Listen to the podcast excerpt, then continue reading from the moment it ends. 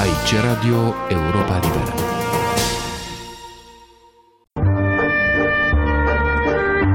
Cultură și politică. O rubrică de Victor Eschenazi Moroșan.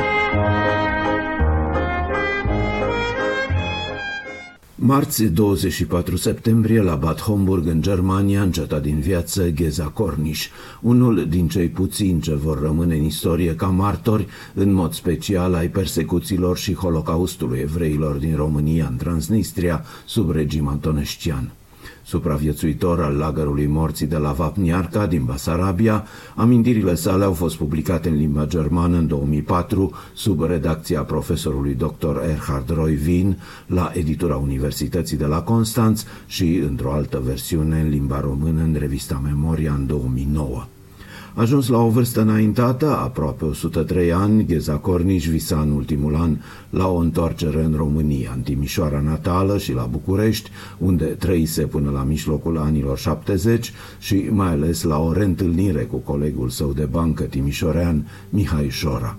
Nu e deloc simplu să încerci să-ți prezinți viața, rudele, prietenii și, în special, timpurile în care ai trăit. Nota el în amintirile pregătite pentru revista Memoria, adăugând, perioada de acum 60, 70, 80 de ani este fundamental deosebită de cea de astăzi. Felul de a gândi al oamenilor, obiceiurile, lumea înconjurătoare ce ne influențează viața, erau cu totul altfel. Observații simple ale unui om modest, dar de o remarcabilă cultură, românească și germană, recita cu plăcere în germană pagini întregi din Goethe, ca și din Shakespeare în engleză, uimindu-i chiar pe germani, crescut și format într-o familie deosebită. Mama sa, Elze, originară din Praga, înainte de a fi obligată să se mute prin căsătorie la Timișoara, la vârsta de 24 de ani, își trăise tinerețea în cercul de prieteni ai lui Kafka, Franz Werfel, Willy Haas, Max Brod, într-un oraș pe care le evoca ulterior în versuri, ce sună astăzi cu siguranță mai frumos în germană decât în limba română. Pe vechi străzi pragheze mi-am lăsat inima, pe vechi fațade și ziduri puteți să o pipăiți tu, Pragă și cu mine am fost ca îndrăgostiți.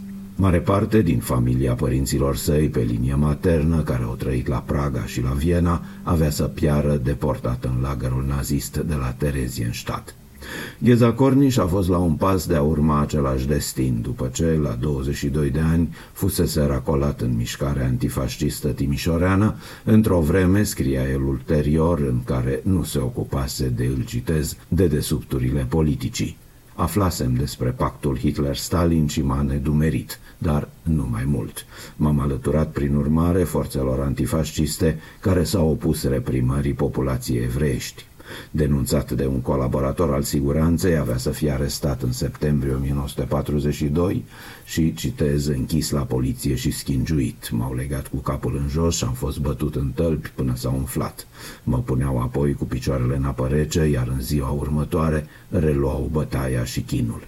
Câteva zile mai târziu era deportat în Transnistria, încărcați în vagoane de vite din septembrie 1942 până în ianuarie 1944, în lagărul de la Vapniarca împreună cu alți 1200 de evrei până în mai 1943, iar apoi până la eliberare internat în ghetoul de la Olgopol. A scăpat cu viață spre deosebire de cumnatul său mai tânăr, ucis în lagărul de la Râpnița.